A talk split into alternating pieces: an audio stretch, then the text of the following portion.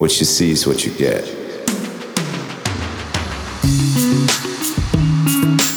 Hello, my name is Pastor Chris Miller, and I am your host on the PC Speaking Podcast, where we are equipping Christians for life. Hello, and welcome once again to the PC Speaking Podcast. Uh, thanks for taking the time to tune in. This week, we continue on with our study in the whole armor of God. We've been talking about this for several weeks now. And one of the things you may have very likely noticed about the whole armor of God is how it is so uh, based in salvation and obedience. And those two things definitely play into each piece of the whole armor of God. And Paul says about the armor to take up the whole armor, put it on, leave it on, and keep wearing it. Because unlike an actual physical set of armor. It doesn't get uncomfortable. You don't have to remove it. The more you wear it, the more comfortable it becomes, the more adept you become at wearing it, the more protective it becomes. Let's go ahead and read our passage again this week, Ephesians chapter 6, verses 10 through 18. It says, Finally, my brothers, be strong in the Lord and in the power of his might. Put on the whole armor of God that you may be able to stand against the schemes of the devil. For our fight is not against flesh and blood, but against principalities, against powers, against the rulers of the darkness of this world, and against spiritual forces of evil in the heavenly places. Therefore, take up the whole armor of God that you may be able to resist in the evil day, and having done all, to stand. Stand therefore, having your waist girded with truth, having put on the breastplate of righteousness, having your feet fitted with the readiness of the gospel of peace. And above all, taking the shield of faith with which you will be able to extinguish all the fiery arrows of the evil one. Take the helmet of salvation and the sword of the Spirit, which is the word of God. Pray in the Spirit always with all kinds of prayer and supplication. To that end, be alert with all perseverance and supplication for all saints.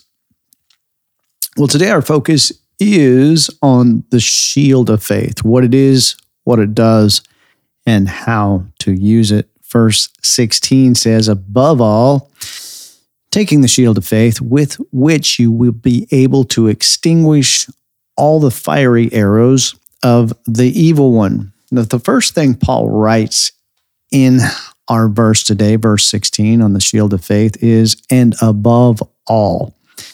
Now, it's sometimes the case that it's difficult to translate words from one language to another and convey the meaning well, uh, which leaves something like this somewhat open to interpretation. You might say ambiguous. And in this case, we read above all in the language that we use to communicate. And the words above all may sound to us like this is the most important thing you can do. But that's not really the hmm, the thought that I think Paul's trying to convey here. Remember earlier in the passage when he says, Take up the whole armor of God, all of it, not part of it, as a partial set of armor. It's only partially effective. Every piece is essential, every piece is necessary. In regard to spiritual warfare, one piece doesn't enjoy precedence over another. So the shield of faith is certainly an important part of the whole armor of God. But what is most important is the whole armor of God. And Paul is telling us, in addition to the rest of the armor, take up the shield of faith and hold it up. Always take up the shield of faith as an essential part of the whole armor of God. The English uh, Standard Version of the Bible translates this as in all circumstances, take up the shield of faith. And maybe that helps with explaining it and understanding it a little more. When Paul says take up the shield of faith, it's the same language he uses when he says take up the whole armor of God. Pick it up once and for all, put it on, leave it on, don't take it off. It's metaphorical, doesn't get uncomfortable, so you don't have to take it off. There's no need to ever take it off. And matter of fact, we shouldn't take it off. Armor does no good if it's not worn, if it's left lying around. It's only protective when it's properly worn. So, above all, take it up. And in addition to the other parts of armor, says uh, Paul says, above all, take up the shield.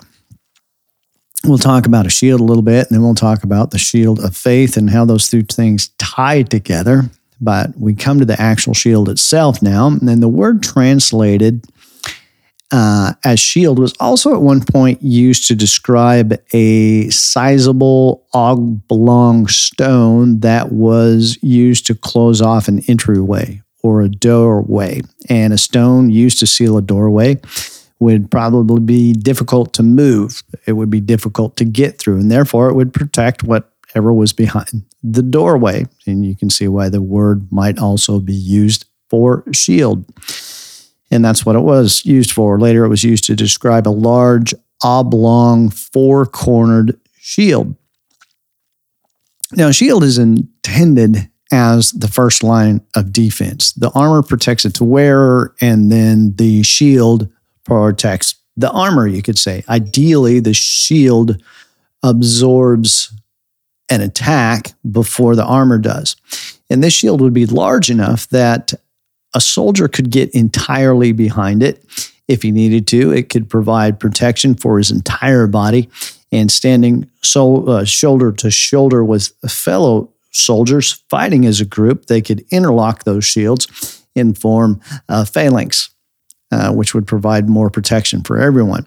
You may have seen that at some point point in a movie where they've done that. Soldiers might be, who knows, they're attacking a gate or laying siege to a city. They form a phalanx with their shields, and maybe they, you know, uh, hold them around themselves, and then the ones in the middle hold their shields over their head and protect them from rocks and arrows and things that are flung at them from above. And this shield was often made from wood. It was covered in animal hides. Some say the shields could be soaked in water to help extinguish flaming arrows that may have been fired at them. And then, so that's the shield. And then we come to what kind of shield this is that we're talking about in our passage. And Paul writes, above all, take up the shield of faith. So it's a shield of faith. Again, it's a metaphorical shield, shield of faith. Faith is an important topic, it's a broad topic that there's a lot to say about. The Bible tells us in Hebrews chapter 11, verse 1, that faith is the substance of things hoped for, it's the evidence of things not seen. And a dictionary definition of faith uh, is complete trust or confidence in someone or something. Now, we've seen this with other pieces of armor as well, but we can often view the same thing from a couple of different perspectives to give us a better understanding of what we're talking about. And when we talk about the faith part of the shield of faith, which is what the shield is about, every believer has placed their faith in the gospel of Jesus Christ. If someone hasn't done that, they're obviously not a believer. And that is what we as Christians call saving faith. When we believe the gospel, we trust Christ as our Savior. That's saving faith. We are saved by grace through faith. And we don't have the shield without that. So that's one perspective of the shield of faith. That's part of the faith that makes up the shield of faith. And then there's also another perspective, which is the faith that we place in the promises and provision of God the confidence we place in Him. The shield of faith also involves trust and confidence in God. It's uh, saving faith and it's trust, ongoing trust in God's provision, in God's promises. In a siege, arrows might be fired directly at an enemy, or they could also be fired indirectly, maybe over a city wall. Sometimes they would be ignited with fire and if they happen to land on the right target, like a thatched roof, for instance, a single fiery arrow could do substantial damage. And to light those fiery arrows and keep them lit, there was what was called a tow. It was a bundle of fiber that was placed on the end of the arrow, and then it was dipped in pitch or tar, and it was it was lit on fire. Um, and the tow was made up of the tinder that burned. And I watched a blacksmith make one of these on, I think it was YouTube the other day. and it was like a little fork, and then you stick the fibers in there, you light it on fire, and off you go. Paul says the shield of faith is used to extinguish the fiery arrows of the evil one. Again, remember, a shield is a first line of defense. It's used to stop fiery arrows before they pierce the one holding the shield. The shield absorbs the attack before the armor has to absorb the attack. And in this case, a fiery arrow, it extinguishes the arrow before it can ignite anything. And this is the same word extinguish that's used in 1 Thessalonians 5:19 which says don't quench the spirit. That means don't hinder, don't dampen or repress the influence of God as the Holy Spirit. So in quenching the fiery arrows of the evil one, the shield of faith is repressing or hindering the influence of the evil one in your life, like a shock absorber on a motorcycle. You know, when you're riding along in your motorbike and it dampens the jarring effects of bumps in the road or maybe a pothole. It absorbs those so your body doesn't have to absorb those. The shield of faith absorbs or dampens the attacks of the enemy. And Satan attacks in, I'm going to say, two main ways. He attacks in doubt, and he attacks with temptation. In the Marines, our standard weapon was the M16A2 service rifle. And I think I think it still is the primary weapon in the Marine Corps, and well, hmm. probably most of the U.S. military service. And it is a ranged weapon. It's something that you use from a distance. You attack from a distance. You could say it's a kind of like a very modern version of a bow and arrows. In regards to the effective range of that rifle, there are two different kinds of targets. There's two kinds of effective ranges for it. There's a point target and an area target. Now, the point target is what it sounds like. It's something specific, a point that you might aim at. And in the case of that rifle, uh, a point target is the size of a man's torso, which makes sense considering what it's used for. And the effective range, for that point target is 550 meters. Now, there was also what was called an area target, and the effective range of an area target was 800 meters. So it's a little further, but an area target was bigger. An area target was something that was uh, the size of a four man fire team or the size of a vehicle. Now, if you're firing at an area target for the average shooter, um, considering the eyesight, whatever. If you're firing at an area target, it was more just kind of throwing rounds that way, hoping they might connect with something. It could do damage if it connected, but it wasn't that accurate for the average shooter at 800 meters. Of course, you know, some riflemen or snipers use different weapons. They're very skilled but that's that's a different story. That's a different topic. When archers use fiery arrows, they were mostly used on area type targets. You you see that in the movies. You'll see a, a, a line of archers, and they just you know, they lean back and they shoot their arrows in an arch at the enemy, and it's just a volley of arrows that they fling in the direction of the enemy, hoping that they might connect with a target. The archer firing the arrow wasn't so much aiming at an individual, but maybe a group of individuals, or maybe over a city wall, hoping to, you know, hit a rooftop or something like that, hoping they might connect with a target and set something on fire and do a lot of damage. And soldiers were protected from these attacks by their shield. They get behind their shield, stop the fiery arrows. And I think that we can learn something from that in that Satan often attacks believers in a similar way. When Satan tempts, it's often an indirect attack made hoping that something might connect. A fiery arrow might land in the right spot, might hit the right target, and something might catch fire. And when we think about this, this is how that works. Sin is a good God given desire exercised outside of God's intended context. And I like that definition. I think I originally learned that from Timothy Keller, who unfortunately died this past week, but I, I, believe that's where I got that definition originally. It's probably out of one of his books.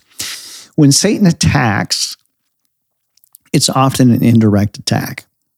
He tries to get you to exercise a good God given desire outside of God's intended context.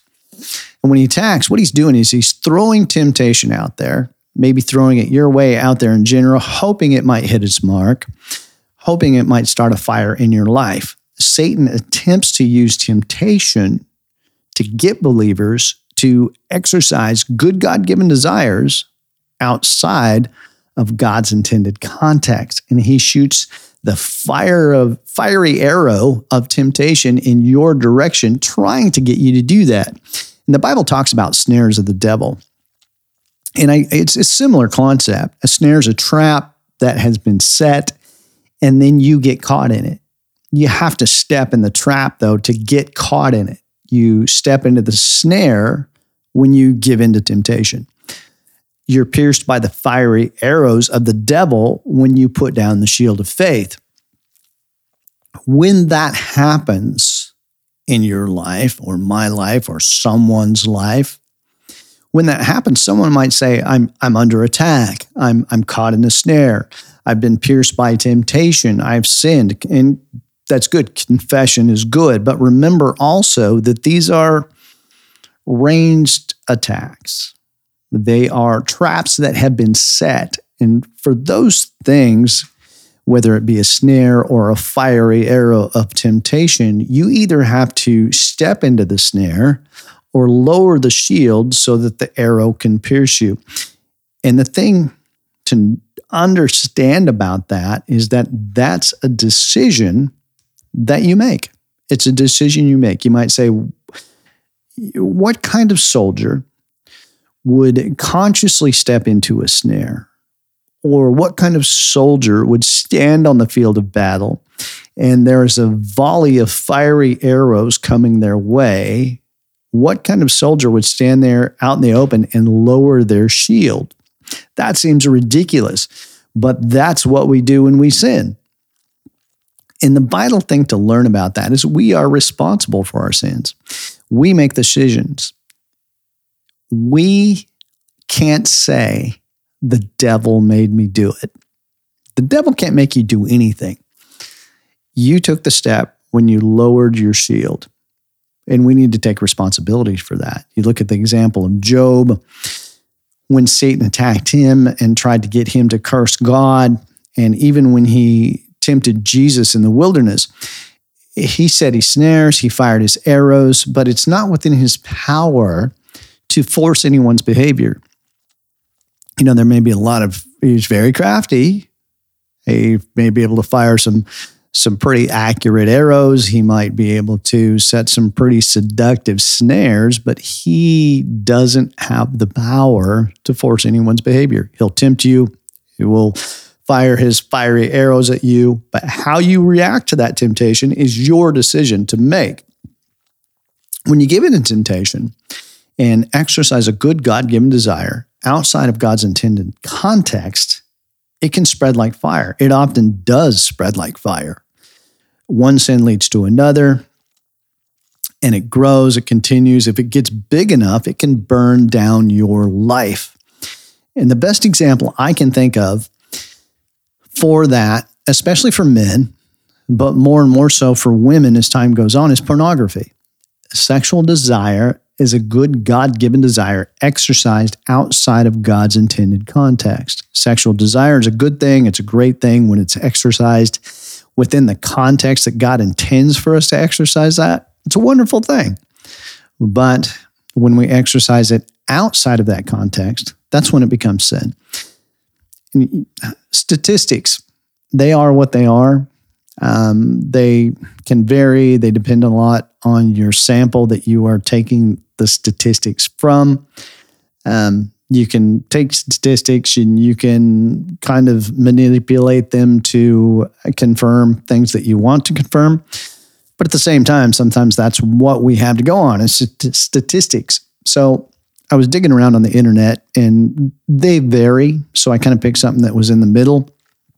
But what I found said that 68% 8% of church going men and over 50% of pastors view pornography on a regular basis. Uh, of young Christians aged uh, 18 to 24, 76% actively search for porn on a regular basis. Um, this one kind of surprised me. Uh, only 13% of self identified Christian women say they never watch porn.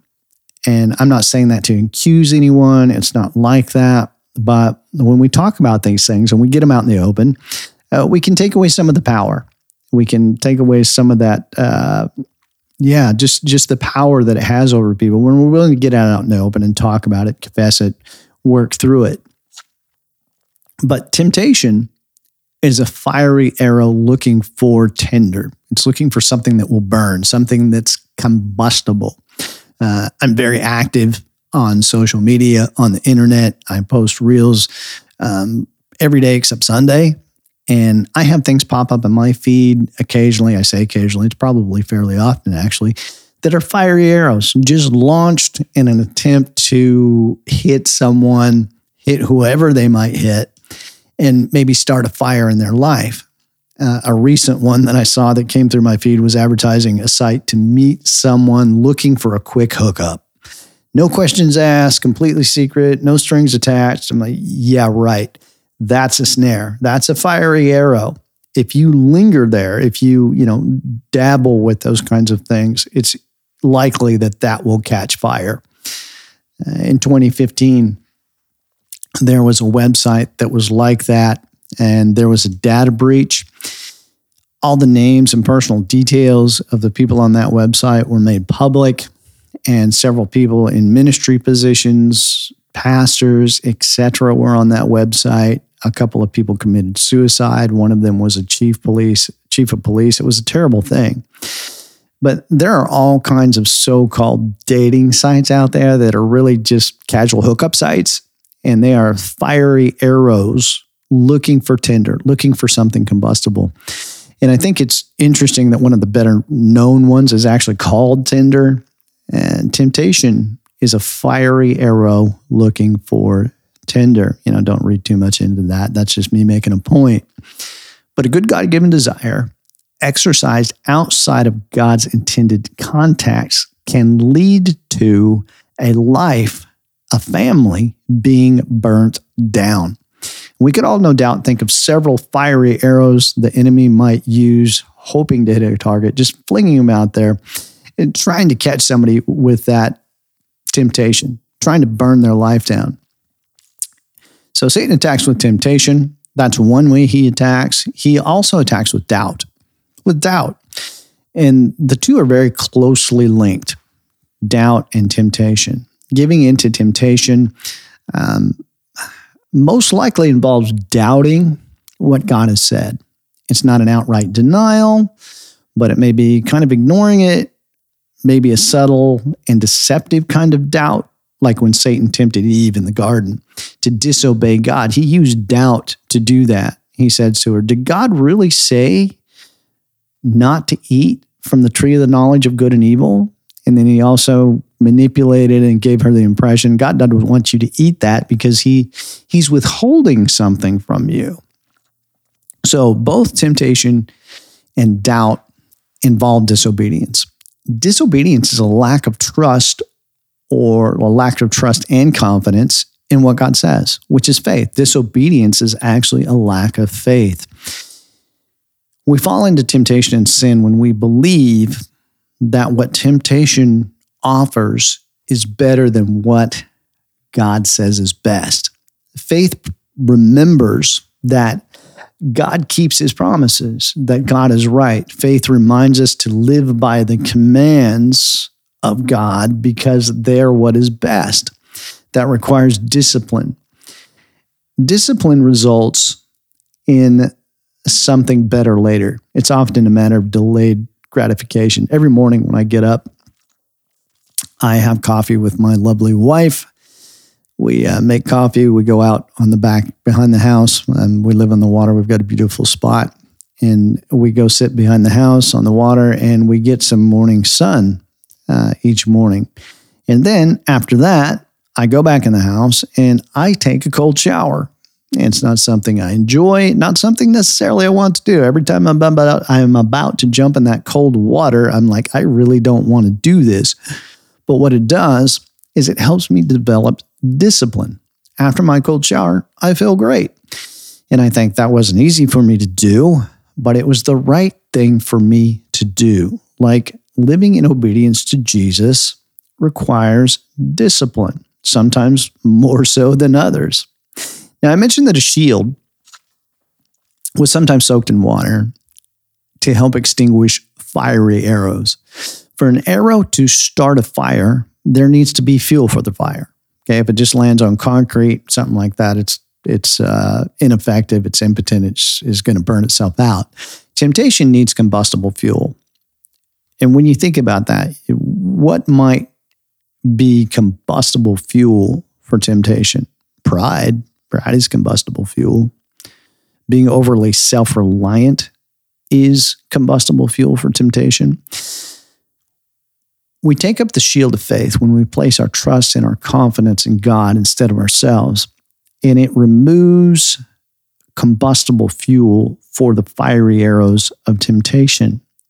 When we discipline ourselves and practice that long enough in living in the commands of Jesus, holding up that shield of faith, trusting God, putting our confidence in Him and His promises, the more we do that, the more our desires will conform to God's desires, to God's will. And we will increasingly desire the same things that God desires as we do that more and more.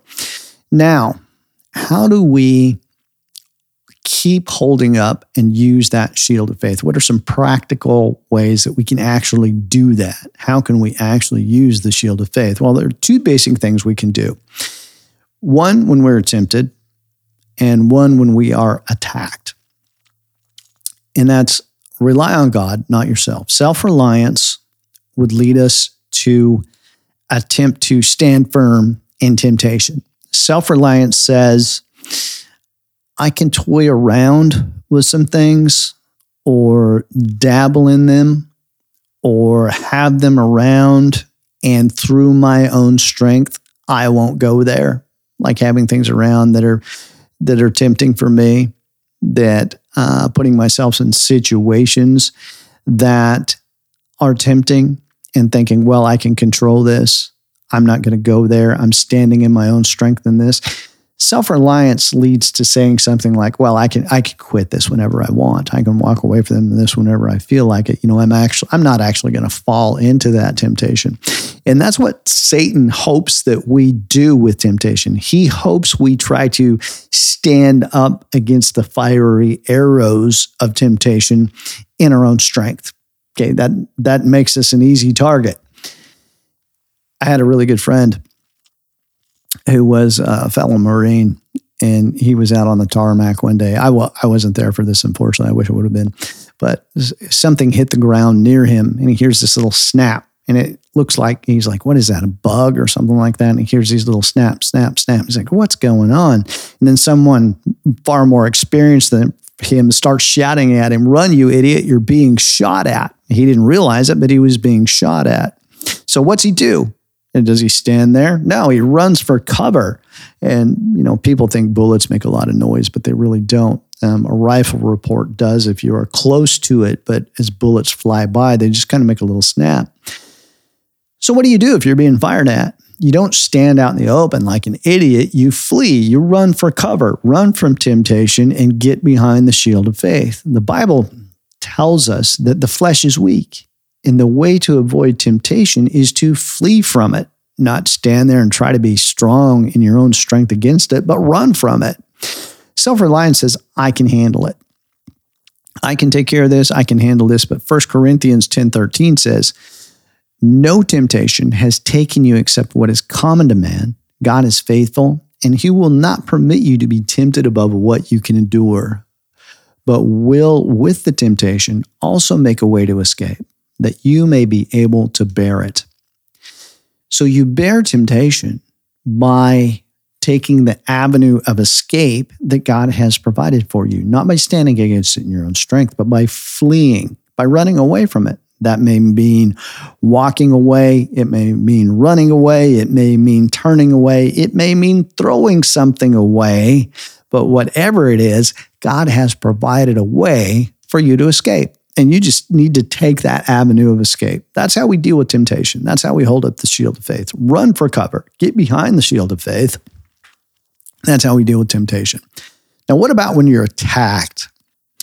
And what I mean by attacked is when you are attacked for being good. I saw a lady the other day. Um, I I can't really even remember what it was about, but she made a comment that she was praying for someone. And she was attacked for that. She was flamed for that, for doing good, for offering to pray for someone. And Satan wants to discourage you from doing good. Uh, but we also need to be careful about what we think it is to do good. And I've I've seen situations where Christians have been out there and they they poke the proverbial hornet's nest, calling it doing good, and then they cry about being attacked by Satan when they get stung. Sometimes someone may just be a jerk and they have it coming. Now, the kind of attack we are discussing here is being attacked for actually doing good, for living in obedience to the commands of Jesus, not trying to manipulate or force others to do that because that's a decision everyone has to make for themselves. We want everyone to do that, but we make that decision for ourselves. And that's the kind of attack we're talking about being attacked for doing good, for praying for others, for loving other people, for doing the right thing, for caring for people in need, stuff like that. So, how do we deal with an attack for doing good? Someone said, that as pilgrims we walk, as witnesses we talk, as contenders we run, but as fighters we stand. And I like that quote. I don't know who said it. I wish it did, but I don't. And the last part says, though, as fighters we stand. Why did Paul say to put on the whole armor of God in the first place? Back in verse 11, he said, so that we may be able to stand against the schemes of the devil. When attacked, we stand firm holding up the shield of faith. And I think one of the great examples of that, probably one of the best ones I can think of uh, off the top of my head, is Daniel standing firm in the book of Daniel, chapter 3. When he's, he and his friends wouldn't worship the golden image, they were thrown into the fiery furnace. Then later in the book of Daniel, Daniel was thrown into the lion's den for praying to God. He stood firm. He wasn't aggressive. He wasn't on the offense. He just stood firm.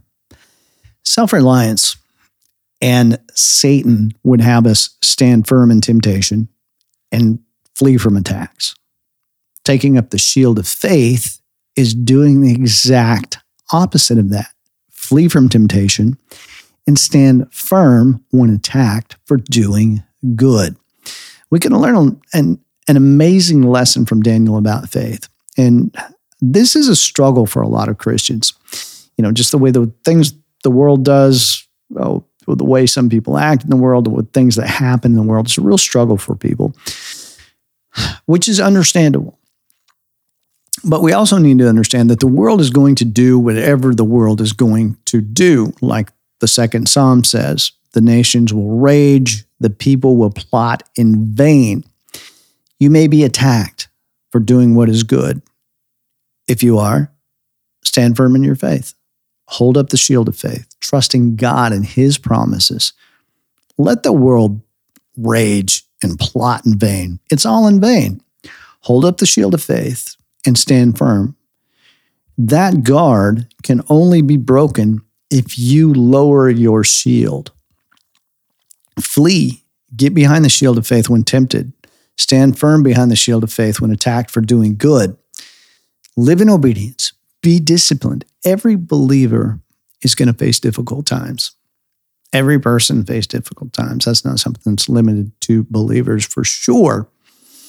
But there will be times as a Christian that you face difficulty specifically because of your faith in Jesus. There's going to be challenges that come with that.